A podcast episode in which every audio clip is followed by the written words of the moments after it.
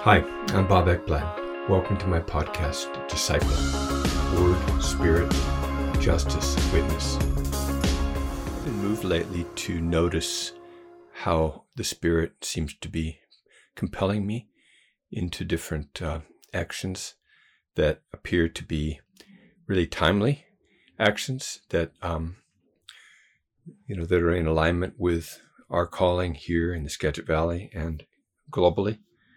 And um, really, this is a reflection on a very simple, short word in Greek, dei, which is translated as must or have to. Sometimes our translations in the Bible translate it should, but I, I don't think that's the right word. I think it's this is a word that talks about being compelled. And we see uh, it used many times in the New Testament. And one of the most, um, the places where I've noticed it and been really impacted at the most is in John chapter 4, where uh, Jesus is described beginning in verse 1. It says, Therefore, when the Lord knew that the Pharisees had heard that Jesus was making and baptizing more disciples than John, although Jesus himself was not baptizing, but his disciples were, he left Judea and went away again into Galilee. And he had to pass through Samaria. Okay, there's the word dei. He had to pass through Samaria. And um, so here's Jesus. He, he, he learns that the Pharisees had heard that he was uh, making and baptizing more disciples than John. So now instead of just one person baptizing, you have 12 times as many baptizing. So there's a huge uh, mobilization going on with Jesus even though he himself isn't doing the baptizing. So there's um, the Pharisees are likely feeling threatened, and um, Jesus knew that um, that threat would lead to increasing host- hostility against him, and even plans to kill him, which were eventually successful. And uh, so anyway, he he decided to go to Galilee. And this is often a place that he would withdraw to, but this, uh, the language of withdrawing is not used here. So, um, so anyway, um, he had to pass through Samaria. Well, in reality, did he have to? You know, Bible scholars have noted that religious Jews would, um, who were on their way to Galilee, would often bypass Samaria because that was considered a place where they would be made unclean. You know, being uh, in interacting with Samaritans. Of course, that's not Jesus' style, but um, that is the fastest way to get to Galilee is through Samaria. But the way people would do it, religious Jews would do it, would be to go up the Jordan Valley. So maybe descend down to um, Jericho and then up the Jordan Valley, or I'm sure there's other other routes.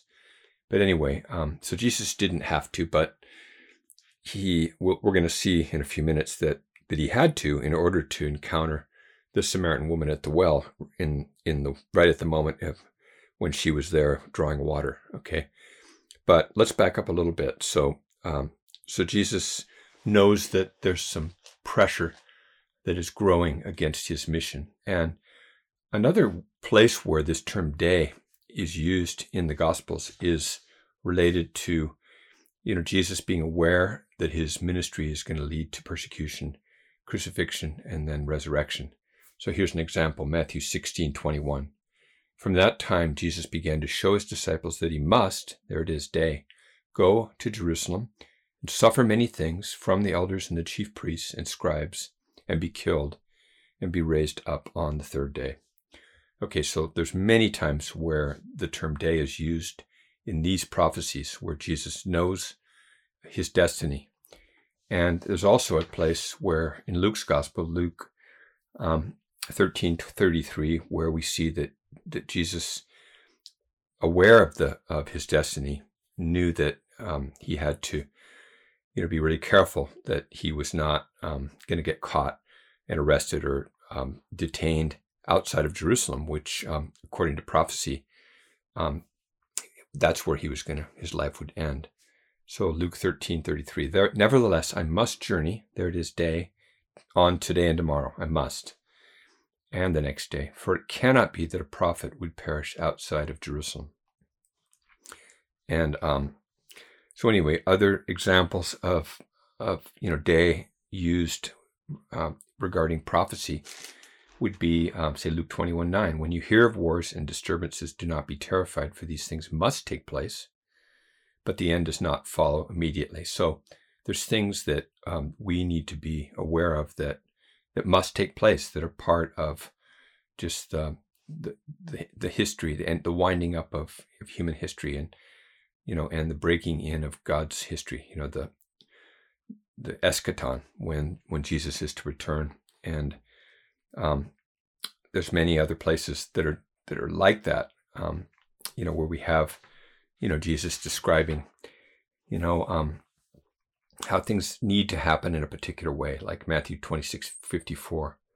Um, you know, Jesus says, How then will the scriptures be fulfilled, which say that it must happen in this way? So Jesus was very aware of his locatedness in uh, in the history of salvation and how he was in direct directly uh, fulfilling scripture. And are we aware of ourselves as being in alignment with, uh, you know, with the history of God's movement in the world and uh, the destination that we're going in? You know, um, we see that, um, for instance, Mark 13, 14, Jesus says, But when you see the abomination of desolation standing where it should not be, let the reader understand. Then those who are in Judea must flee to the mountains. And um, and so r- right away, Jesus is making sure that uh, his disciples know that they're not to wage war against, um, you know, against the enemy. There, like there should be no culture wars that that believers are involved in, but rather um, fleeing in this case to the mountains rather than taking up arms in any way, and um, you know, recognizing that look, we're not about certain kinds of confrontations. We want to uh, reserve our lives for the, the highest priority actions. Okay, so for instance, for Jesus, the highest priority actions um, were proclaiming the gospel that he was commissioned to proclaim. So, for instance, um, Luke chapter 4, verse 43. But he said to them, I must preach the gospel of God to the other cities also, for I was sent for this purpose. So there it is. I must preach. Um, the term dei is used. Um, Jesus was sent for a purpose and he knew what that was. And so he was compelled to not just stay in one place, maybe where his audience wanted him to stay in Capernaum or whatever, but to move from place to place. You know, the people of Nazareth wanted him to do the works that he'd done in Capernaum, but Jesus had a mission to go from place to place. Um, so, anyway, let's go on and look more closely at um, John chapter 4. So Jesus um, had to pass through Samaria.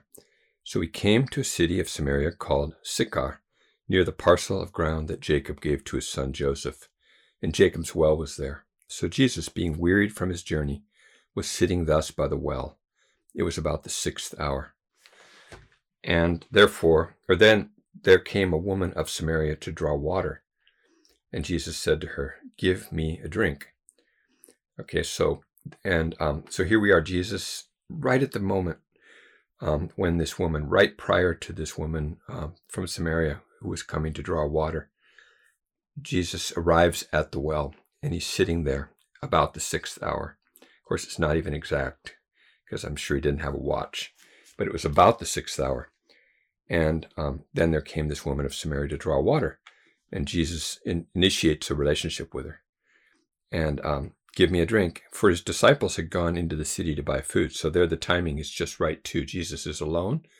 He doesn't have another 12 men with him, which would have been very intimidating uh, for the woman. And maybe Jesus would have, uh, he wouldn't have likely been blocked, but we see later that the disciples were shocked that he'd been talking with a woman. So maybe they would have been looking um, critically at, at, at the woman and at Jesus if, and he wouldn't have felt the same freedom or she wouldn't have felt the same freedom to engage um, anyway, therefore, the woman, Samaritan woman, said to him, How is it that you, being a Jew, ask me for a drink, since I am a Samaritan woman? So she notices um, that his having to go through Samaria was, um, you know, was like uh, putting him and her in an awkward bind because uh, Jews and Samaritans aren't supposed to engage with each other. So um, she points that out. For Jews have no dealings with Samaritans, it says in um, John 4, verse 9. Jesus answered and said to her, If you knew the gift of God, And who it is who says to you, Give me a drink, you would have asked him, and he would have given you living water. And um, so, anyway, here's Jesus going deeper and offering. First, he he he asks for hospitality. Now he becomes the host and gives hospitality. And this go- leads to this conversation where, you know, where Jesus, uh, you know, Jesus, there's a back and forth between them, and um, you know, he he he explains to her that everyone who drinks of this water will thirst again, but whoever drinks of the water that I will give that person shall never thirst. But the water that I will give that person will become in her or him a well of water springing up to eternal life.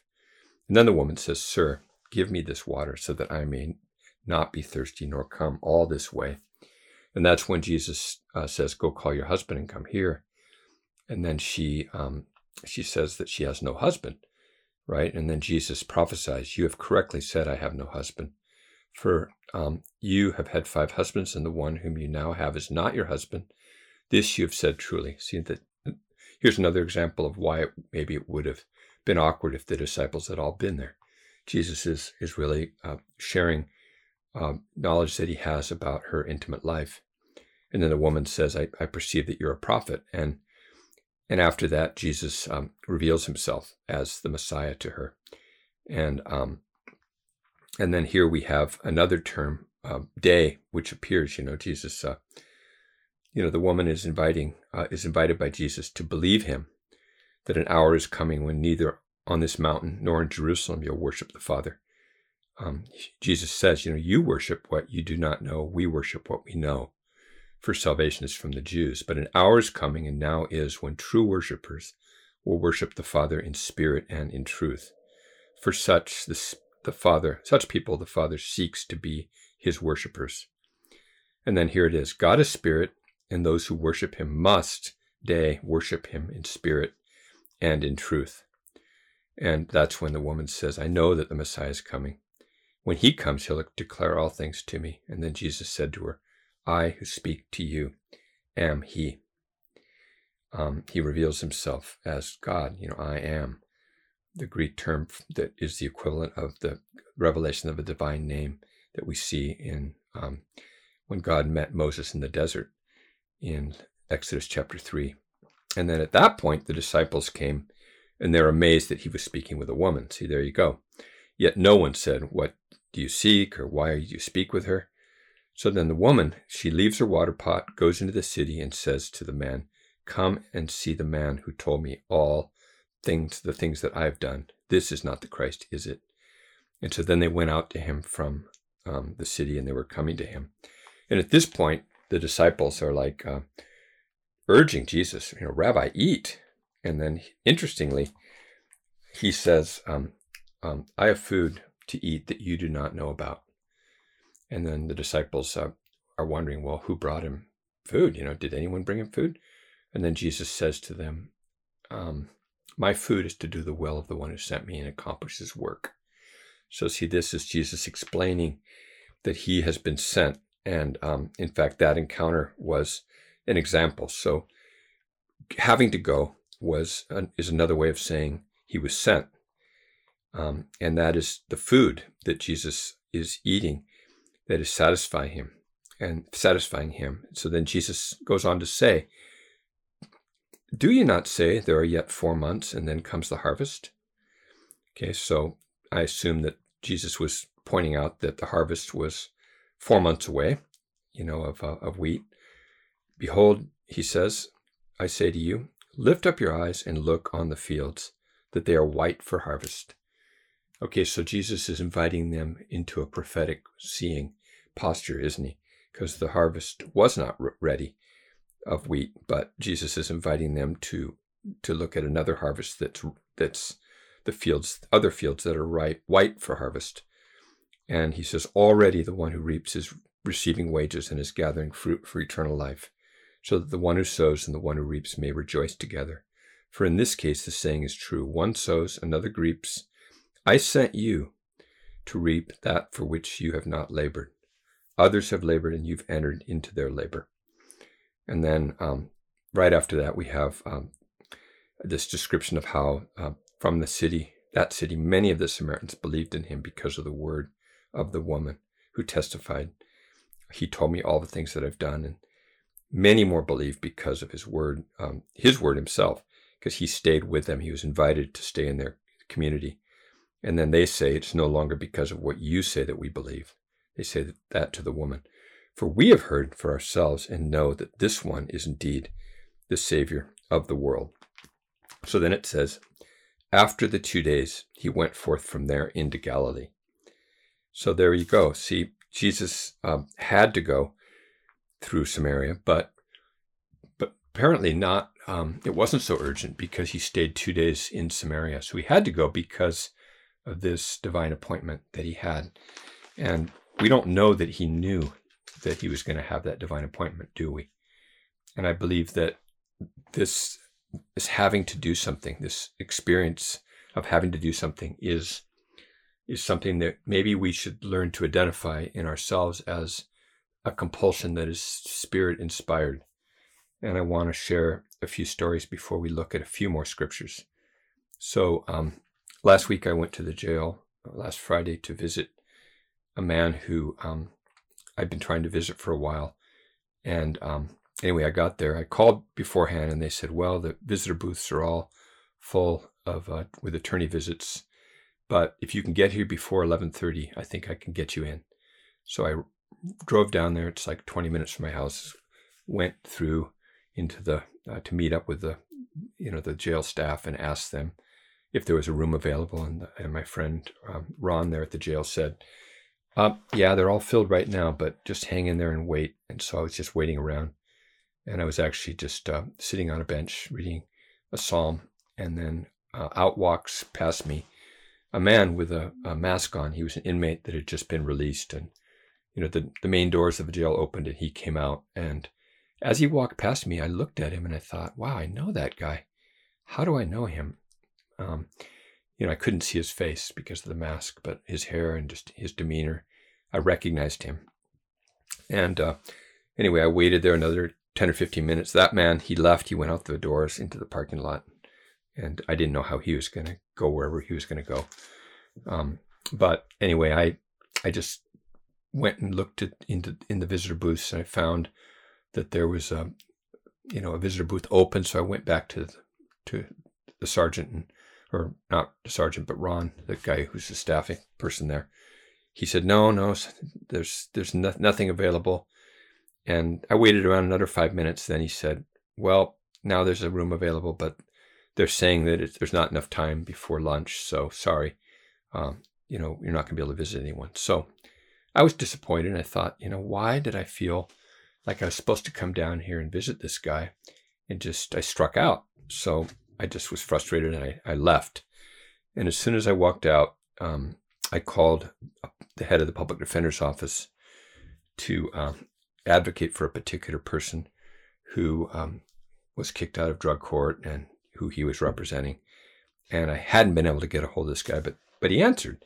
So I was able to have this uh, start this conversation with this public defender, and um, I was already in my car um, and driving out of the parking lot when I was answering, but then I realized I needed to concentrate. So I pull over at the bus stop right outside of the jail and I, you know, just put my car in park and I began to talk to this public defender. And right at that moment, um, the, the, man that I'd seen walk past me, who'd been released, um, comes up and now he didn't have his mask and he knocked on my window. And, uh, and I motioned to him that I was on the phone and, you know, put my finger up and said, I'll be basically through sign language said, I'll be ready in a, in a minute or so. And he nodded. And I saw the guy's face and I thought, I recognize him, but how do I know him? So as soon as I got off the phone, I let him in the car and uh, he said, Oh, um, I'm, can I get a ride down to the West Side Bridge? And I said, Yeah, yeah, no problem. And then he looked at me and he said, Do you know me? Because um, when you, when I walked past you in the jail, you looked at me like you knew me. And I said, Well, I think I do know you, but I, do you know me? He says, No, I, I don't know you at all. And I said, Okay, well, I know that I recognize you, but I don't know how I recognize you. And then suddenly it just dawned on me. um, like a week before, I had been in downtown, um, driving down to, into the downtown part of Mount Vernon, got off the freeway, and I noticed right on the on ramp from uh, this exit called College Way, or this uh, main road drag called College Way, right there where you enter into I 5 going north, um, right on the corner, there was a bunch of uh, grocery carts that were full of, uh, of people's things. Like I just saw that there was uh, there were some homeless folks there, but what drew my attention was all the police officers that were swarming around um, people right there on the corner, and then I saw an aid car parked behind them, and I thought, oh no, some more fentanyl deaths, and so I thought I, I have to stop. So here's an example of I had to, you know, um, dei, this term, um, you know, I must, I must stop. I didn't really know why I must, but I pulled around the back of by the aid car and I jumped out of my car and I ran down towards the police officers.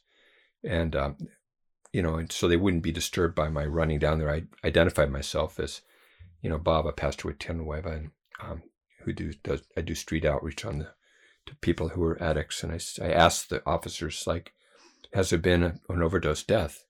And they said, no, um, but there's a bad batch and, and we're seeing lots of overdoses. And these folks were able, we were able to bring them back with Narcan.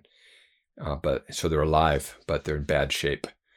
And so I, I came up and I saw a woman who was laying there who looked, I mean, she was completely unconscious and native woman from one of the reservations, one of the tribes around here, and then another guy who they'd already put on a gurney. And um, and so anyway, I, I asked this guy who was sitting beside me in the car, did you by any chance get um, have an overdose and were you picked up a week ago and taken to the hospital um, by the by the Mount Vernon Police Department? He says, yes. I in fact that's exactly what happened. I you know, I, I overdosed and I went to the hospital and then they found there was a warrant and then I got ended up in the jail. And uh, but I, now I don't know where my wife is. And I said, um, I said that's that's really crazy because um, that's how I know you. Is I came running up and you and your wife were both laying there unconscious and I saw you. You were in the gurney, and uh, you were in the you were being wheeled up to the by the police um, officers and I was I actually walked alongside you and I was praying for you. I was praying in the spirit and I was praying that God would protect your life. And he said, You're kidding. That is crazy. You were praying for me right then? Oh, wow. You know, thank you. That is amazing. He was just so touched, you know. Um, and, you know, he had really long hair and um, kind of graying black hair. And um, you know, his face, I, I just remembered it so well, him laying there, um, you know, just breathing, barely breathing. And, you know, that's, that was just a divine appointment. And anyway, he said, you know, when I was being, um, right at that moment, he said, I, when you were walking with me, um, or when I was being brought up in the, in, you know, to the, to take, be taken to the hospital, I had a vision. Um, I had a vision, and uh, the vision was that there were these four eagles that were hovering way above me in the sky. And I said, Really? So that's crazy because I mean, seriously, I was walking right alongside you and praying. And he goes, That is amazing because they were golden eagles. And um, I didn't really know the meaning of that for the Swinomish reservation. Um, this guy was a Swinomish native guy. But I, I learned that it definitely involves like spiritual activity and help that is being sent. And um, so anyway, the man said, you know, he thanked me and thanked me, and then I drove him down towards um, the West Side Bridge, and I was worried about leaving him there because um, right across the street there's a trap house where a lot of people buy fentanyl. So I said, "So you're not? Are you sure you want to go there? I mean, I I could drive you out to the reservation." And he was like, "No, I I need to go there." Um, and I said, "Well, so you know, there's a trap house on the other side of the river, and that's not why you're going, I hope. And he goes, no, no, um, I need to find someone who knows where my wife is. And um, because uh, if I go all the way out to the reservation, then um, because I'd offered to drive him out there because I was heading in that direction.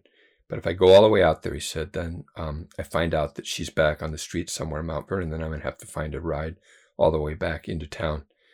So, um, you know, no, no thanks. Um, just let me off, you know, at the West Side Bridge. So I said, okay, well, can I, can I just pray for you uh, right now? Just now that we're, now that we're together before you leave. And he goes, please, you know, I would love that. And so I, I just prayed a prayer over him and over his wife and prayer blessing. And that was, to me, a really just a beautiful, amazing encounter that I think is an example, perhaps, of me myself experiencing that, um, you know, being compelled. So then, um, a couple days later, I had another similar experience, and you know, I'm only reflecting upon this now. At, at the moment um, when it was happening, I just knew I felt compelled. But um, what happened is I was on my way back from just going to the rock climbing gym where I try to work out every day. And I was in my car and I was driving through the downtown part of Mount Vernon, the business center where all the addicts, uh, a lot of addicts hang out that we minister to. And I thought, you know, I have to go and just check and see how people are doing. So I went in front of um, a place called um, Dollar Tree and I saw a bunch of people, you know, with their, with their push carts full of goods and people on bicycles and you know a lot of the people are riding around these little bikes and but anyway I, I came up and I let parked my car a long ways away and just walked up and um, and I recognized a guy who I see there on a regular basis and but I hadn't seen for a while and I said oh what's what's up you know hi um, and I named him you know called him by his name which I'm not going to mention on this podcast but he said oh wow Great to see you, Pastor Bob. And I said, So where have you been? I hadn't seen you for a while. He says, I just got out of jail um, up in Whatcom, Whatcom County Jail. And I said, Oh, all right. Well, you did some time up there and now you're free? And he goes, Yeah. Um, so anyway, I ended up getting in this big conversation with a bunch of the guys there about, you know, how, uh, first of all, drugs um, were decriminalized, possession of drugs, and but now they've been uh, criminalized again because uh, when they made it illegal to use drugs publicly, um, or when they made it legal, that things kind of got out of hand. And with all the fentanyl overdoses, um, there was no recourse that the police could use to arrest people and get them off the streets. And so, anyway, there's been shifts in the Seattle area and in our region um, away from um, you know, the decriminalization of possession of drugs. And so I was just saying, you know, what, what do you guys think about that? And they were saying, well, because I said, look, it seems like you guys, you know, our bodies, they get cleansed from um, all these toxins. And, um, and I've, I noticed that in the past, a lot of people seem to benefit a lot from just forced detox, just in terms of longevity, you know, like people, our livers and kidneys and you know, lungs and everything need a break. And they were saying, well, yeah, that's true. But the problem is, is that jail is not treatment. And so the one guy was saying, you know, like I, what I need, if, you know, what would be good is if, if instead of jail, they would give us, uh, put us in some kind of a, you know, a lockdown treatment facility. That would be worthwhile. But just throwing us in jail is not doing any good. And in fact, what we've been noticing is when people get out of jail, and especially now that we can't connect with people as chaplains because we're not allowed into the jail. When people get out of jail after they've gone through their detox, that's when they're often overdosing and dying because their, um, you know, their tolerance levels are, are are, are, way way down. You know, when when people are using and smoking blues, smoking fentanyl on a daily basis, they need more and more and more pills that they smoke. These these blue tablets they need more and more of them. And so then after they've detoxed and been in jail for a while, when they get out, they often will go back to their previous dose. And then that's what causes people to overdose and die. And last week we lost one of our beloved people that way. And so, and then, so this man that I was talking to said, yeah, it actually happened to me last week um, when I got out of jail. I smoked some of this uh, new stuff, this bad batch stuff, and um, they needed three Narcans to bring me back. And the police were shocked because they know me to be someone that has a really high tolerance normally. And nothing nothing has ever caused me to you know to overdose but there i was um, nearly dead. And um, so anyway we had that encounter with those guys and right when we were talking and i was meeting some new people up walks this woman who um, i'd been looking for for six months six to eight months. She had been someone we'd been preparing for baptism but then she relapsed and her partner you know stayed clean.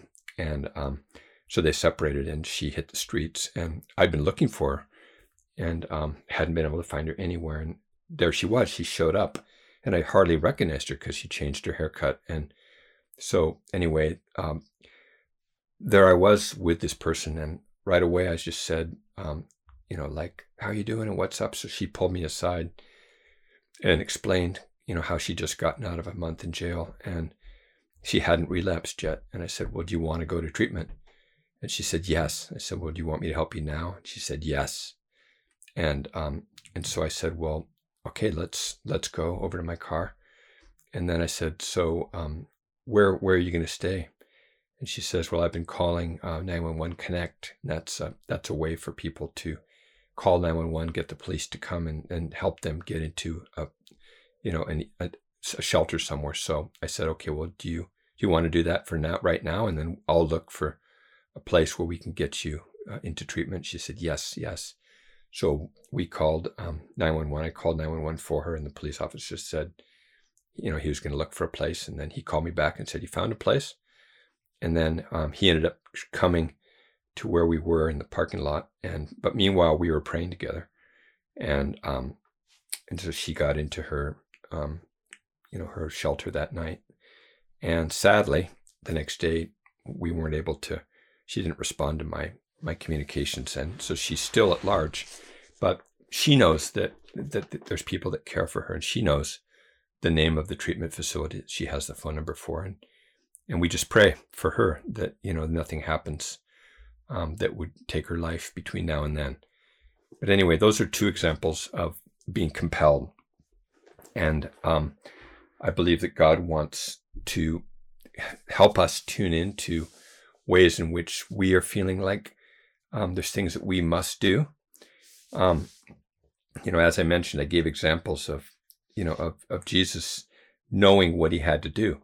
And I just want to give a few more examples of, of Jesus and knowing what he, what he had to do. Like when the young man Jesus um, is, stays back in Jerusalem and uh, his parents don't know where he is and they head back after the feast in Luke 2:49. Um, then they come back looking for him, and when they find him, they, um, you know, they say, "Son, where have you been? We've been looking for you everywhere." And he says, "Why is it that you're looking for me? Did you not know that I had to be, or that I? That's the term dei. I, I must, you know, I had to be. I was compelled to be in my father's house." or about my the work the things of my father literally is what it says and so jesus knew that he had to be about the things of his father. And, um, you know, and um, here's another example from Luke 12 12, just about how we would know um, what it is that we must do or say. It says, uh, For the Holy Spirit will teach you in that very hour uh, what you must say. So, see, the Holy Spirit is our guide who will teach us um, what you know what we have to say. Um, sometimes we ourselves uh, can maybe be like Jesus, where we know, um, you know, we know what we must do with people. Like in Luke nineteen five, Jesus is described as, um, you know, going through Jericho on his way to Jerusalem, and um, he came to a place where Zacchaeus had run ahead.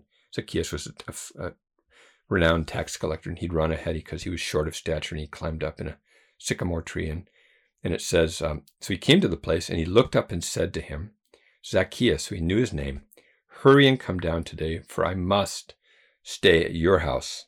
So there's another example of Jesus moving in the in the spirit and knowing what he was compelled to do.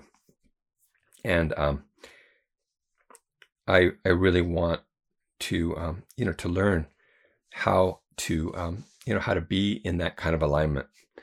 You know, um, I just uh, really want to be fruitful, I guess, for um, the kingdom of God And I believe that the way that we do that is through, um, you know, is through really making sure that we're letting Jesus and His Word and the Holy Spirit promptings take center, center stage.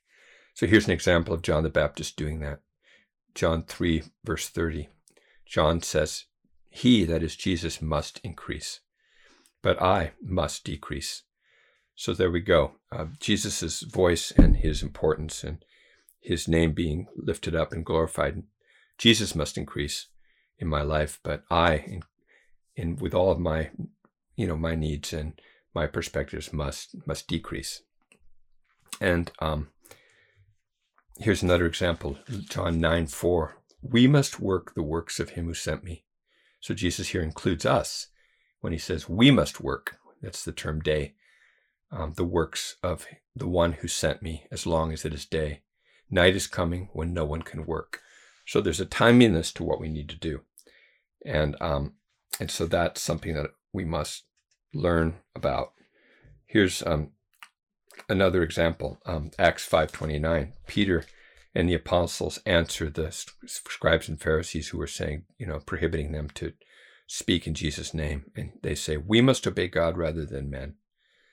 Okay, so, um, and then in Acts 9, 6, Paul, after he is um, struck blind in his encounter with Jesus when he's on the road to uh, Damascus, when he's going to go persecute Christians, when he was, his name was Saul, uh, he's told, um, uh, get up and enter the city, and it will be told you what you must do. So, um, so there you go. There are some more examples of that. So, what must you do? What must I do? What? How do we know what that is? I'm going to close with a, a final story. I um, I've been praying for the people of Iran for a long time, and during COVID, I even um, developed a podcast that was in Farsi, where I would um, have a translator who lived in Ireland, and we would arrange every week to do a recording. And so, on my the People Seminary um, web page, we have you know Farsi podcast, and I've been super moved by the you know by the hear hearing about uh, how the church in Iran is so persecuted. You know, there are people being killed and imprisoned who are followers of Jesus, and so um, recently, you know, one of my uh, one of the things that's been on my heart since I was a child is just like the persecuted church and the work of Brother Andrew and Open Doors, and is something that has always been something of my interest. And the People's Seminary is really about bringing uh, training and uh, encouragement to uh, frontline workers. And um, I mean, it, they don't all have to be frontline, but the idea is to bring resources of biblical studies and theology to people that are um, that are out there in underserved, unreached, excluded pl- places. You know, prison chaplains, but also people that are in um, restricted countries. And so, um, anyway, I've had that on my heart. So, uh, one of our board members is a member of a of an organization in London called PARS that trains uh, Iranian people in uh, theology in Persian, in the Persian language. And she contacted me and said she's been trying to get Gracie and I to go to Turkey, and um, the funding hasn't been there to go and to and to teach some of the Iran, Iranian people. They can come to Turkey pretty easily, but she said, "Hey, Bob and Gracie, we've got this. There's this opportunity. There's a, a ministry in Armenia." that is training a bunch of Iranians and they need a teacher really bad. And so uh, maybe you should contact them. So she put me in contact with the person, and the person wrote and said, "Yeah, we really need someone, and we'd love you to come." So right at that moment, I I felt so compelled that I said yes without even discussing it with anybody, with my family.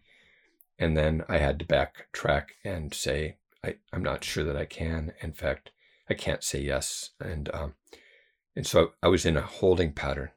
But I had such a strong sense that I was called to go and um, that I just uh, was have been praying for the last number of weeks, and um, you know I'd just been gone already in September to Zambia, France, Zambia, and Cape Town, but um, you know um, anyway over the last couple weeks that's been on my heart, and, and Gracie and I have been praying about it, and anyway, things got cleared up in our thinking to the point where I we decided that I'm I'm going to go for a week to Armenia and um, train a group of 35 Iranian Christians who have had no access to you know to any kind of training. They've just been part members of house churches and so anyway, I'm, I'm leaving this next Friday, and I'm so excited. And um, anyway, things have all lined up where we we were lacking a translator, and through a friend in Ireland, um, now we have someone who's fluent in Farsi who's going to go from their church to help uh, help this group. Um, a French friend of mine who lives in Russia, right uh, above where we're going to be, offered to pay for all of my flights, and then he himself is going to come and join the training for a few days.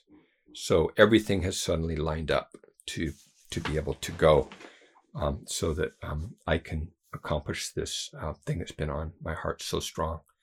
So I think we need to try to pay attention to what we feel compelled to to do, and learn how to discern whether it's the spirit, whether it's our flesh, you know, what is, um, or whether it's a sense of guilt or obligation. You know, we want to be mobilized by the Spirit. We want to make sure that we're being sent by, you know, by Jesus, by the Holy Spirit to wherever we're we're feeling called to go.